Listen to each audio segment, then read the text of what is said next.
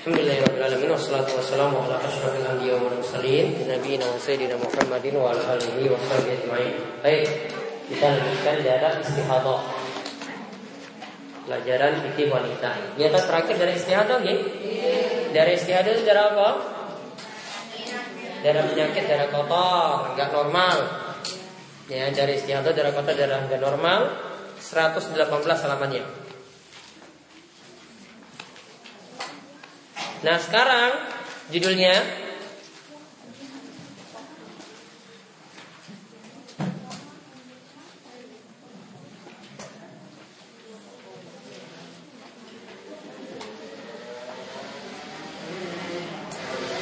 Sekarang Nah kemarin kita sudah jelaskan nih Darah istihadah itu tidak ada aturan. Maksudnya tetap masih boleh sholat Tetap masih boleh puasa Masih boleh disetujui oleh suaminya jadi tidak kenal larangan seperti darah haid. Kalau darah haid apa? Nggak boleh sholat, nggak boleh apa lagi? Puasa nggak boleh di di jima atau disetujui suaminya, nggak boleh tawaf juga ketika itu. Ya tidak boleh tawaf keliling Ka'bah. Juga tidak boleh menyentuh Al-Quran secara langsung. Kalau mau cek Quran pas haid, apa solusinya? Al-Quran terjemahan atau atau pakai sarung tangan. Jadi bisa praktekkan seperti itu. Nah sekarang masalahnya gini, ibu-ibu punya siklus rutin haid tanggal 1 sampai tanggal 7 misalnya. Namun ketika itu sebelumnya atau sesudahnya ada sudah muncul darah. Ya, sudah muncul darah sebelumnya atau sesudahnya. Atau mungkin di tengah-tengah bulan, bukan seperti kebiasaan haid, muncul juga darah. Nah, darah itu bagaimana menyikapinya? Atau ada yang punya kebiasaan gak rutin karena pakai apa? KB.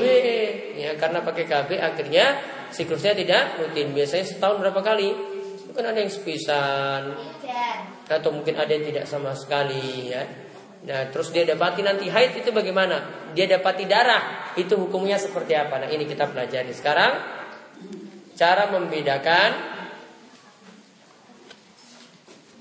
cara membedakan darah haid dan darah istihadah.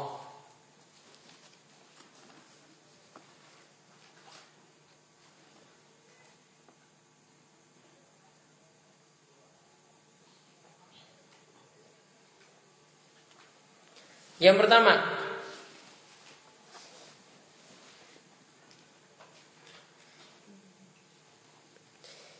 Jika waktunya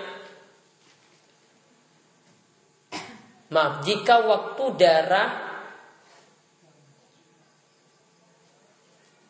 keluar, jika waktu darah keluar bukan pada tanggal kebiasaan haid. Bukan pada tanggal kebiasaan haid.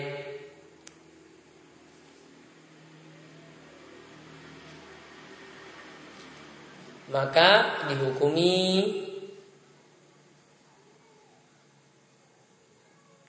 darahnya adalah darah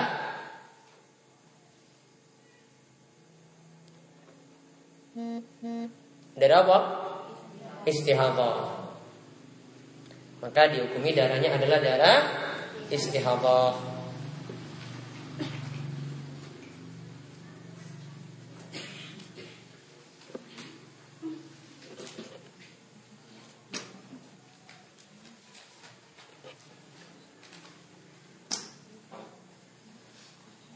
Kemudian yang kedua. Saya terangkan dulu yang pertama. Jadi misalnya tanggal haidnya 1 sampai 7 Kebiasaannya rutin terus. Ini nggak pakai pil KB kan berarti? Ya, Kalau pakai pil enggak Ini rutin terus. Wah besok bulan depan 1 sampai 7 lagi. Atau sekitar tanggal itulah. 7 hari. Nah saat satu waktu keluar darah. Ya keluar darah dilihat apalagi itu bukan ciri-ciri darah haid dan di luar siklus atau di luar waktu haid. Maka dihukumi darah apa?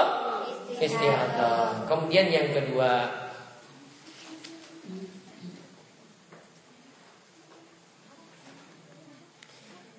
Sudah memiliki siklus rutin.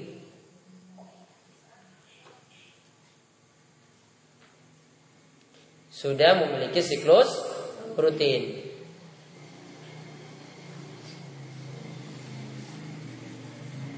Maka jika ada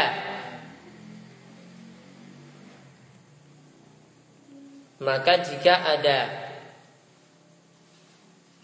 darah yang bersambung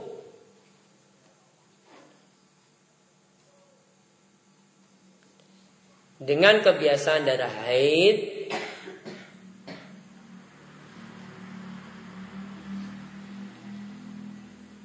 dengan kebiasaan darah haid maka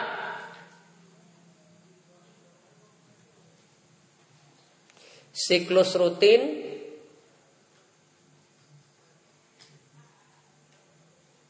tetap dihukumi haid.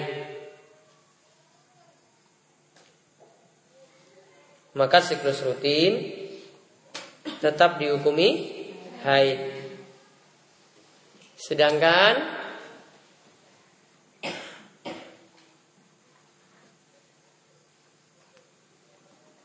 selain waktu rutin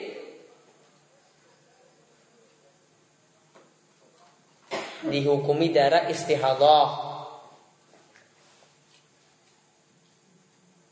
Dihukumi darah istihadah.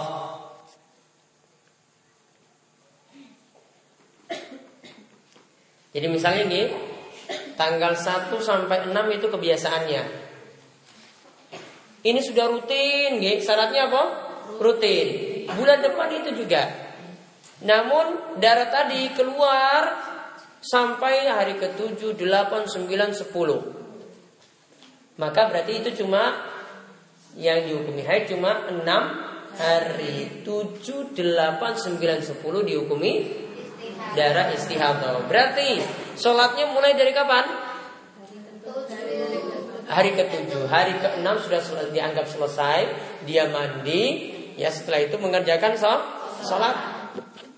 Ya, ini kalau sudah punya kebiasaan rutin. Di sini ada kisah dari Ummu Habibah itu bertanya kepada Rasulullah SAW tentang darah. Aisyah itu berkata, aku melihat tempat mencuci pakaiannya penuh dengan darah. Maka Rasulullah SAW itu bersabda, berhentilah dari sholat selama masa haid. Kalau itu masa haid, waktu haid, maka berhentilah dari sholat. Yang biasa kau jalani haidnya itu berapa lama? Kemudian mandilah dan sholatlah. Berarti sisanya tadi kalau masih tetap lanjut darahnya, maka dihukumi darah istihadah. Yang ketiga, kalau tadi punya siklus rutin, kalau ini tidak. Ya, terus yang ketiga, jika wanita tidak memiliki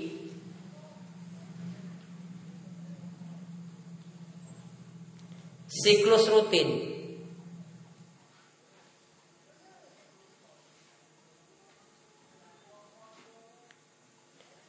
tetapi mampu membedakan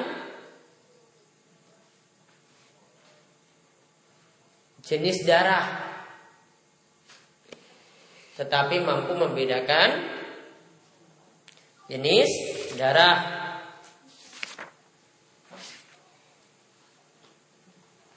Ia mampu ya membedakan jenis darah. Oh, darah ini merah, ini darah istihadah.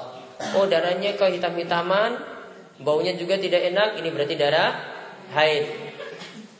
Maka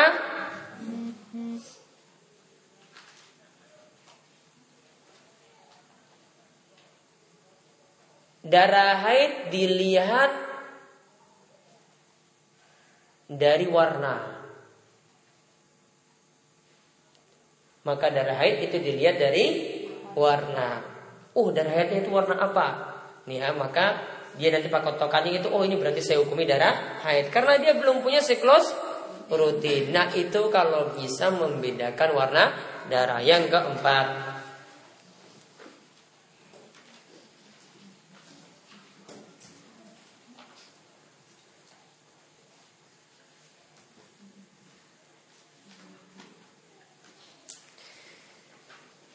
Untuk wanita yang belum punya siklus rutin.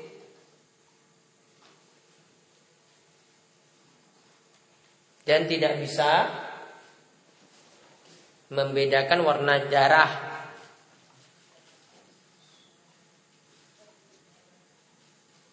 dan tidak bisa membedakan warna darah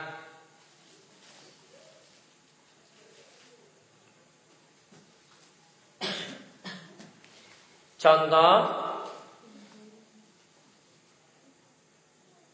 Anak gadis yang baru haid. Contoh anak gadis yang baru haid.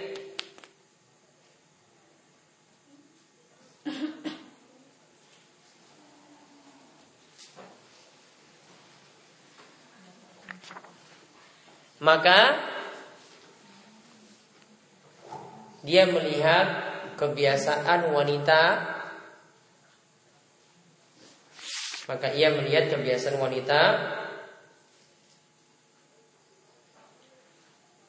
Di sekitarnya.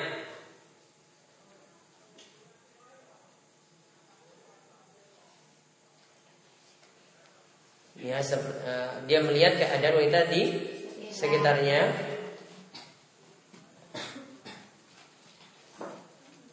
Misalnya haidnya tujuh hari. Misalnya haidnya tujuh hari. Maka ia juga menganggap haidnya tujuh hari.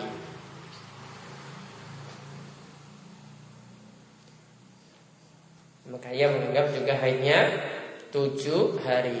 Contoh ini yang baru dapati haid. Dia kan nggak tahu ciri-ciri darahnya gimana, belum punya siklus rutin. Maka dilihat, oh kebiasaan mboknya itu tujuh hari. Ya sudah tujuh hari itu nanti dianggap haid. Sisanya nanti baru dihukumi istri atau dan dilanjutkan sisa sisa dari kebiasaan tujuh hari dihukumi darah istihadah.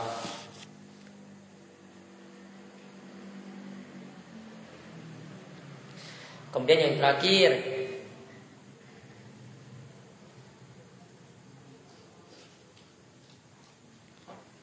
Jika wanita lupa kebiasaannya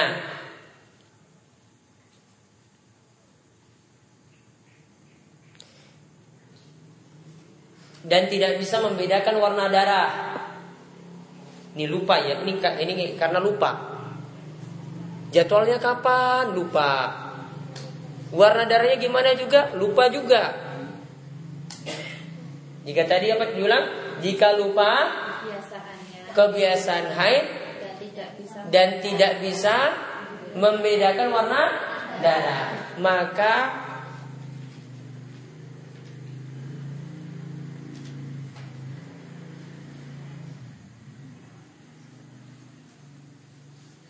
Maka wanita ini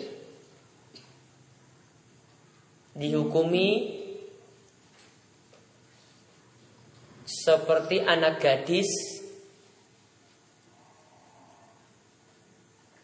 yang baru mengalami haid. Seperti anak gadis yang baru mengalami haid. Titik lihat pada nomor 4 Titik lihat pada nomor 4 Berarti kalau lihat pada anak gadis tadi berarti apa?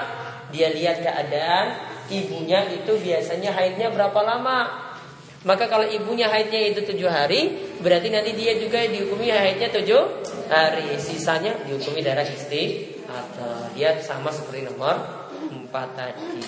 Wallahu a'lam.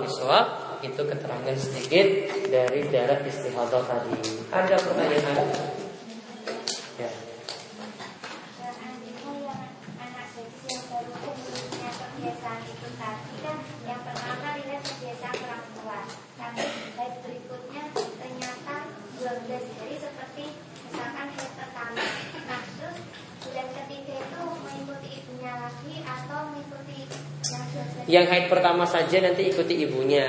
Kalau itu sudah jadi siklus rutin berarti ikut siklus, siklus rutin. Ya itu kan misalkan dari kedua, eh, bulan kedua 12 hari, tapi ternyata bulan ketiga 10 hari lagi gitu. Berarti siklusnya belum rutin. Nah, siklusnya Ya berarti ikut 10 hari lagi. ikut ya 10 hari. 10 hari. Iya. Nah, terus yang nomor 5 ini misalkan wanita yang lupa haid kan suruh misalkan melihat orang tuanya, tapi orang tuanya udah tua, udah tua. Kebiasaan wanita yang lainnya di situ. Lainnya. Iya. Ada tetangganya atau sedulurnya lihat. Hanya berapa hari kamu haidnya? Gitu. Ada lagi. Iya.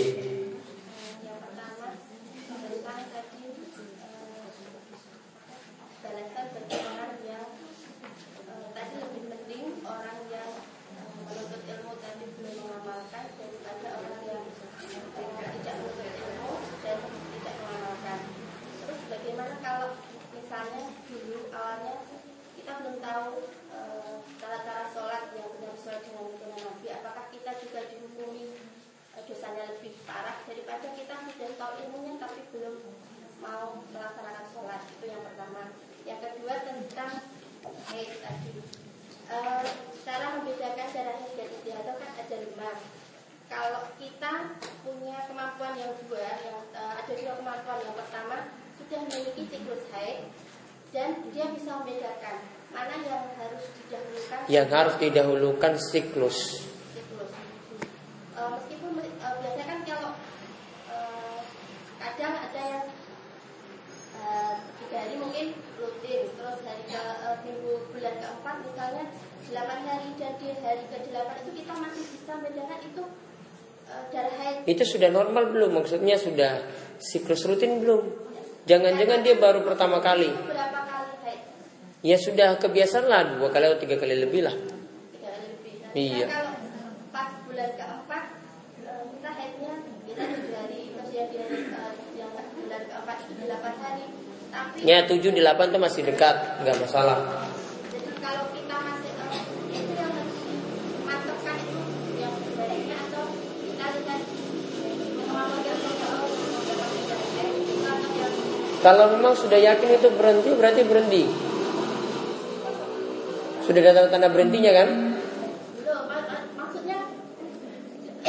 maksudnya kan tujuh yang kemarin tiga bulan yang lalu itu tujuh tujuh hari Iya. yang eh, bulan keempat itu delapan hari nah yang di hari ke delapan itu eh, Nah tadi yang kita pelajari tadi yang siklus rutin itu ini tentang masalah kalau darah haidnya sama darah istihadonya itu nyambung. Namun kalau darah haidnya itu nggak nyambung dengan darah istihadah, dihukumi itu darah haid terus semuanya. Nah, contoh misalnya yang yang nyambung, ini tujuh hari sudah kebiasaan, ini darahnya muncul terus sampai hari ke-15. terus batasnya berapa hari Batasnya berarti kebiasaannya berapa? Tujuh. Berarti tujuh hari haid, sisanya itu nanti darah istihadah. Terus kita pas 8 hari itu kalau kita kan misalnya nggak tahu ya biasanya kalau e, biasanya 7 hari terus 8 hari kita masih yakin itu masih darah haid sampai ke 18 eh, 15 hari. Terus berarti yang saya, saya tetap nggak sholat misalnya kan dari 8 sampai ke 15. Terus yang sebenarnya ternyata Dengan syarat sudah punya siklus rutin ya. eh, Sudah punya siklus berarti delapan selesai darah haidnya.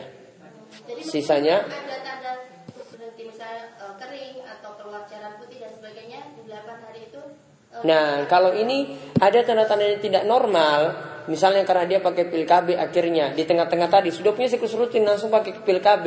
Nah, ini gara-gara pil KB-nya ini berarti yang membuat siklusnya jadi masalah. Jadi lihat dulu penyebabnya ini kenapa. Kalau itu normal, normal akan normal terus seperti itu. tapi kadang ini meskipun sudah kadang ya mungkin kadang kalau saya pribadi dulu ketika saya masih normal Kalau sekarang nggak normal lagi.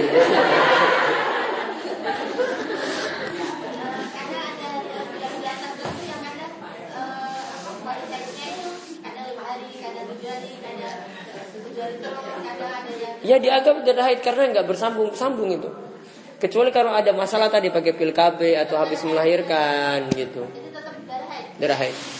terus yang ketiga eh, tadi kan untuk wanita yang Ntar yang pertama tadi apa? yang tadi yang apakah kita dihukumi ketika kita belum eh, Kalau dulu ilmunya itu karena ngikut, itu masih dimaafkan. Kalau yang ini kalau kita sudah tahu ilmunya tapi tidak mengamalkan apa tidak dapat dosa double juga ketika sudah dapat ilmunya tidak diamalkan juga Enggak, beda. Beda. Orang awam itu asalnya ngikut. Terus yang kedua ketika kita sudah tahu Ya, dia masih mending, dia ngikut kepada orang yang sudah punya ilmu. Orang awam itu tugasnya kayak gitu. Ya, dia fas'alu ahla dzikri in kuntum la ta'lamun. Bertanyalah kepada orang yang berilmu jika tidak tahu. Namun tentu saja orang awam berbeda dengan orang yang sudah cari tahu. Jadi dosanya itu berbeda nantinya. Ada orang yang sudah semestinya dia belajar, namun nggak mau belajar, cuma mau ngikut saja. Tentu yang ngikut ini lebih parah daripada orang yang mau cari ilmu tadi. Beda. Ada yang cuma ikut-ikutan saja ketika diberitahu ngeyel terus. Nah orang yang ngeyel ini dosanya double karena tidak mau belajar dan ngeyel lagi. Beda. Jadi bedakan antara orang yang sudah ada il, sudah ada kajian di mana-mana dia nggak ngikut, tetap berpendapat dengan pendapatnya yang ada nggak mau ngikut kebenaran gitu. Itu berbeda dengan orang yang dari dulu nggak punya ulamanya cuma itu saja gitu di situ. Pengajarnya cuma itu sehingga ada yang lain. Itu berbeda.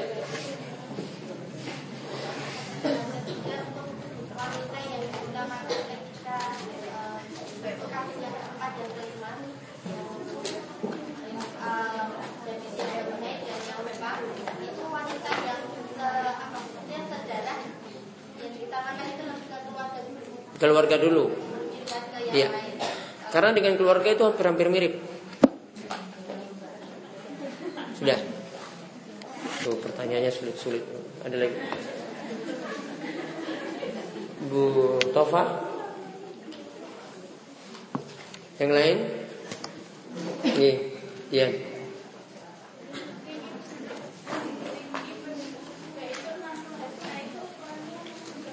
Enam puluh hasta, hasta itu setengah meter. Maka penduduk surga itu tingginya kayak pohon kelapa itu lebih lagi daripada itu. Ya tinggi-tinggi. Jadi yang pendek, yang kerdil di dunia, ya yang cebol di dunia itu tingginya juga seperti itu. Kalau masuk surga. Dia jadi seragam tingginya seperti nenek moyangnya Nabi Adam. Semuanya seragam. Jadi nggak ada yang nanti yang pendek di dunia nanti jadi pendek terus. Enggak, semuanya sama tingginya 60 hasta. Ya, itu tinggi penduduk sur surga 60 hasta dibuat seragam semuanya. Jadi enak. Jadi kecil dunia nggak masalah lah. Yang penting saya nanti tinggi 30 hasta itu di saat di akhirat. Gitu. Jadi nggak usah mempermasalahkan tinggi-tinggi gitu. Ya. Ada lagi? Iya, Iya, betul Pak.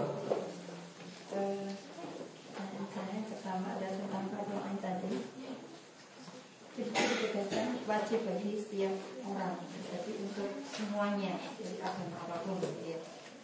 Harus melaksanakan untuk mencari ilmu yang Fardu ain. itu semuanya.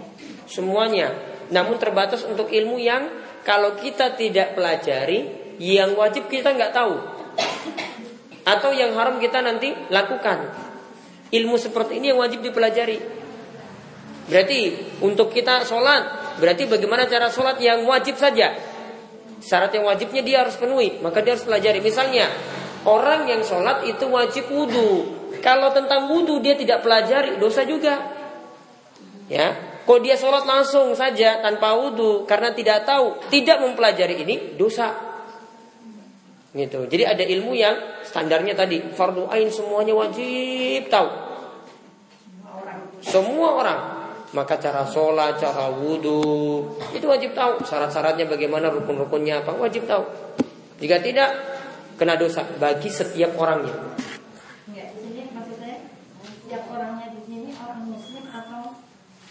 Orang muslim saja.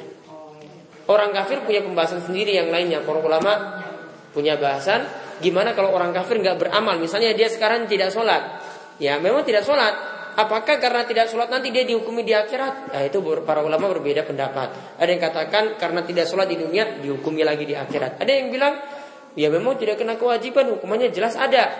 Namun bukan karena masalah sholatnya tadi, namun karena kafirnya gitu. Yang kedua, uh, ini tentang tadi uh, pengalaman pribadi ya. Uh, saya uh, melakukan kafe itu hampir ya dulu sebelum saya punya anak yang ketiga itu hampir tujuh tahun itu tidak head sama sekali. Nah, apakah saya sebagai wanita itu jadi menyalahi kodrat tidak head gitu ya atau berdosa? Itu bagaimana? Tidak.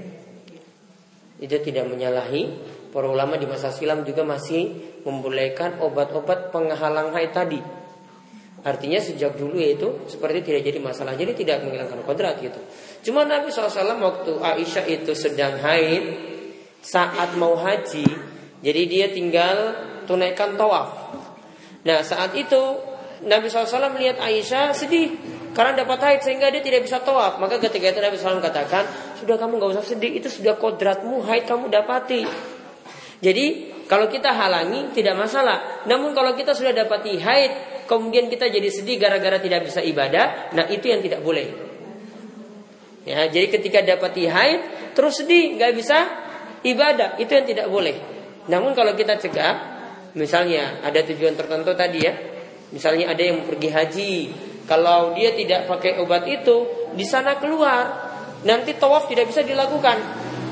Padahal tawaf itu tawaf ifadah yang orang lakukan setelah tanggal 10 di sana. Nah itu wajib. Itu wajib. Kalau tidak dilakukan, nggak bisa pulang ke tanah air. Yang nggak boleh pulang, itu dulu lakukan baru pulang. Makanya dia pakai obat penghalang haid tadi. Punya anak lagi, tadi kan tawaf ya, boleh. Nah, sekarang ada dua tujuan. Pakai KB tadi. Yang pertama kalau tujuannya gak mau punya anak lagi dosa. Ya berarti nolak rizki. Gak mau punya anak lagi berarti dosa. Ini tujuan pertama apa yang tujuan yang berikutnya ini. Kalau tujuannya untuk ngatur jarak boleh. Karena kalau tujuan yang pertama ada ayat yang sebutkan janganlah kalian takut miskin gara-gara anak ya kalau sudah tua berarti itu sudah ini bukan masalah ini. Ini masalah darurat kalau punya anak malah bahaya. Itu masih boleh pakai jarak Namun yang masih punya satu ya enggak lah. Jaraknya sampai 5 tahun 10 tahun. Eh, kan kita itu amanah itu kan bukan hanya anak. Hmm. Kita punya amanah itu untuk banyak orang gitu. Nah, uh, waktu usia mungkin ya seperti saya, saya itu punya anak lagi itu bisa, bisa. Nah, uh, di sisi lain di dalam agama kan tugas kita itu bukan hanya untuk anak saja, uh, anak itu juga sebagai hiasan di dunia gitu.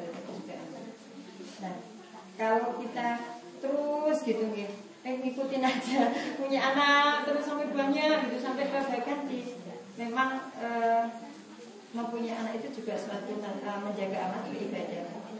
E, punya tetangga itu sampai 12 di usia 55 itu masih masih subur gitu.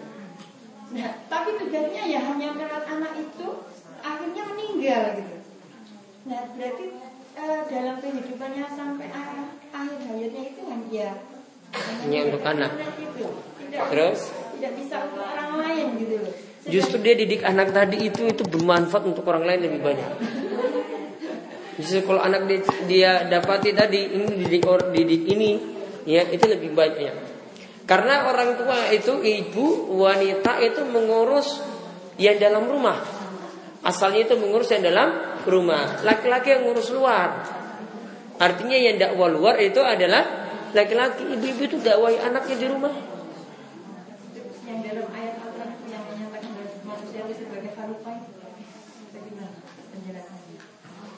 itu hanya untuk laki-laki. Perempuannya dia bisa menjadi khalifah juga ketika dia berada di rumah tadi. didik anak tadi. Itu sudah amal jariah yang besar sekali. Kalau dia berhasil mencetak semuanya tadi jadi anak yang soleh, maka itu amal jariahnya untuk dia semuanya. Suami sedikit dapatnya. Ada lagi? Ada. Ya. Di antara empat ilmu yang harus dipelajari, ilmu catering masuk Itu ilmu dunia. Nabi katakan kalau ilmu dunia, anta a'lamu di umuri duniaku. Engkau itu lebih paham urusan dunia. Yang kita tadi belajar, yang bilang bagi empat tadi ilmu agama atau ilmu yang berkaitan dengan dengan masalah akhirat. Dan ada ilmu yang bermasalah di situ. Kalau ilmu catering ilmu dunia masih boleh. Itu di luar yang empat. Pokoknya itu di luar yang empat tadi masih boleh untuk dipelajari. Mau dibilang sunnah ya enggak juga, mau bilang fardu kifayah juga tidak. Masa enggak ada pelajari catering semua kena dosa gitu. Tapi kan untuk menyokong di situ kan tulisannya untuk menyokong agama, so? Hmm. Maksudnya kan dengan begitu dia bisa pendapatan, bisa kokoh untuk ibadah, bisa untuk yang lain juga kokoh ibadah. Ya, bisa juga kalau memang salah satunya dengan catering gitu. Bisa. Terus yang yang selanjutnya berarti itu masuk di luar ya? Iya. Filsafat. Yang filsafat kan termasuk yang haram. Iya. Ini yang masuk? Masuk tadi itu. Maksudnya maksudnya itu bagi yang Kuliah. iya. Ya, saya juga dulu pelajari filsafat, namun saya kritik dosennya. Berarti orang Saya waktu itu pelajari filsafat, namun saya selalu bantah dosennya. Kamu itu pikirannya terlalu menentang tentang agama.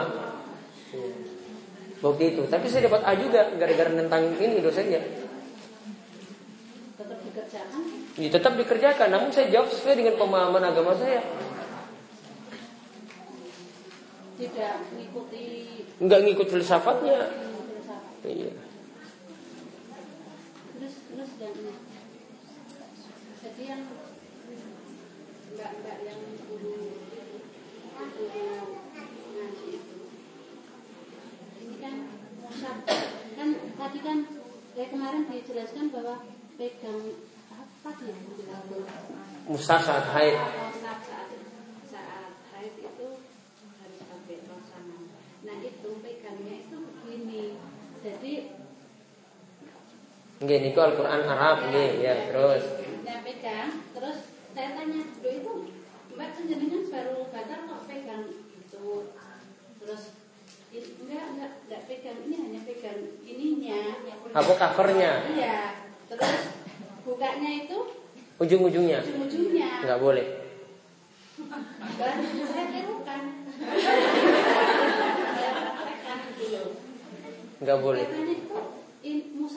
Karena nggak boleh kita, karena nggak mungkin kita beli Al-Quran cuma ujung-ujungnya saja, sama covernya nggak boleh. Itu satu bagian utuh, nggak boleh. Kalau musab terjemahan boleh, yang Arab murni nggak boleh. Harus suruh wudhu. Kalau nggak pakai sarung tangan. Karena nggak mungkin ini beli cuma, eh saya beli yang pinggiran aja nggak mungkin.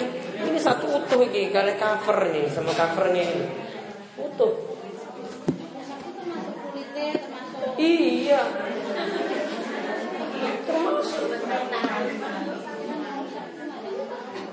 Bukan hanya ayat-ayatnya. Kalau disebut mushaf ini utuh. Kalau covernya tidak ada berarti yang ininya dalamnya. Kamu masuknya pakai cover.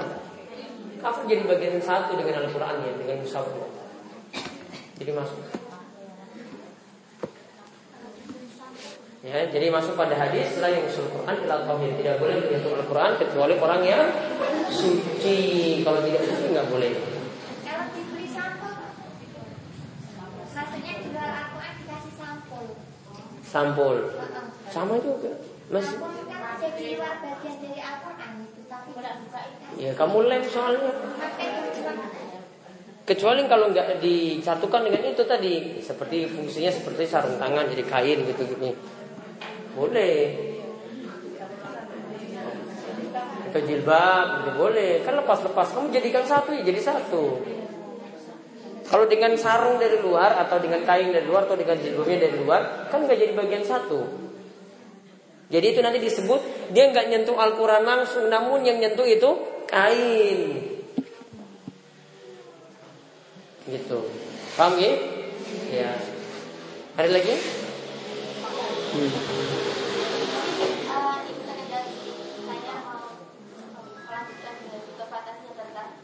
Tangga tadi. Uh, saya pernah baca tentang hadis tapi lupa mungkin mengingat bahwa uh, ini tentang ada seorang sahabat yang menanyakan uh, bagaimana saya bisa melampaui pahala seorang laki-laki yang dia jihad, dia bisa berperang keluar gitu. Pokoknya dia bisa pokoknya banyak aktivitas yang menurut pandangan mata lebih banyak pahalanya daripada seorang wanita yang di rumah yang hanya ngomong hanya dan sebagainya.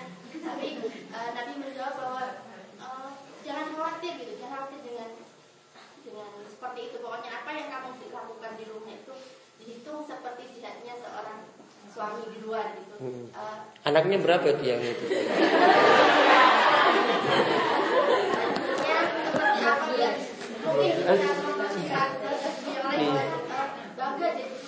Iya, iya betul betul. Nanti dicek lagi anaknya itu sangat bau. Allah saja menjamin bahwa seorang wanita bisa monggo masuk surga dari pintu mana saja kalau kita sholat, puasa, terus menjaga kemaluan, terus taat pada suami kita sudah dipersilakan masuk pintu surga dari pintu mana saja. Dan banyak anak. Dan Nah sekarang kalau anaknya banyak ikut suatu organisasi dan uh, dalam organisasi di rumah tidak optimal, di dalam organisasi juga tidak optimal, bahkan ada yang terdolimi. Nah ini bagaimana? Pilih mana? Pilih maka mana? pilih rumah tangga. Pilih rumah tangga. Sudah dapat pahala besar sekali itu insya Allah. Jadi ibu-ibu kalau diam di rumah itu pahalanya sudah besar loh. Ini sudah besar itu. Insya Allah. Apalagi ngurus anak yang bandel-bandel itu. Ngurus anak yang bandel-bandel pahalanya besar lagi. Ngel-ngel itu coba. Mikir anak yang ngel itu saya dapat pahala loh. Ya, rumah saja mikir suami pas pulang gimana mau layani suami. Mikir itu saya sudah dapat pahala coba. Aduh gimana pi masak eh yo ini aduh dapat daging gimana masaknya. Mikirnya sudah dapat pahala. Apalagi masaknya enak coba. Iya. Sudah? Hmm. Makanya jadi. Nah.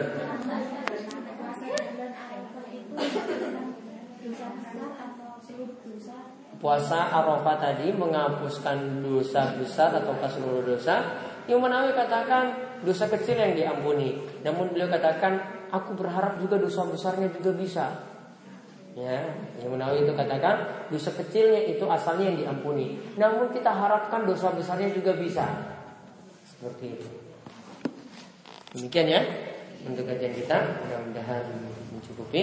Insya Allah kita lanjutkan lagi pekan depan tafsir amma dan juga uh, sahih fikih sunnah wanita. Demikian kita tutup majelis kita kali ini dengan doa kafaratul majelis. Monggo subhanakallahumma bihamdika asyhadu an la ilaha illa anta astaghfiruka wa atubu ilaik. Assalamualaikum warahmatullahi wabarakatuh.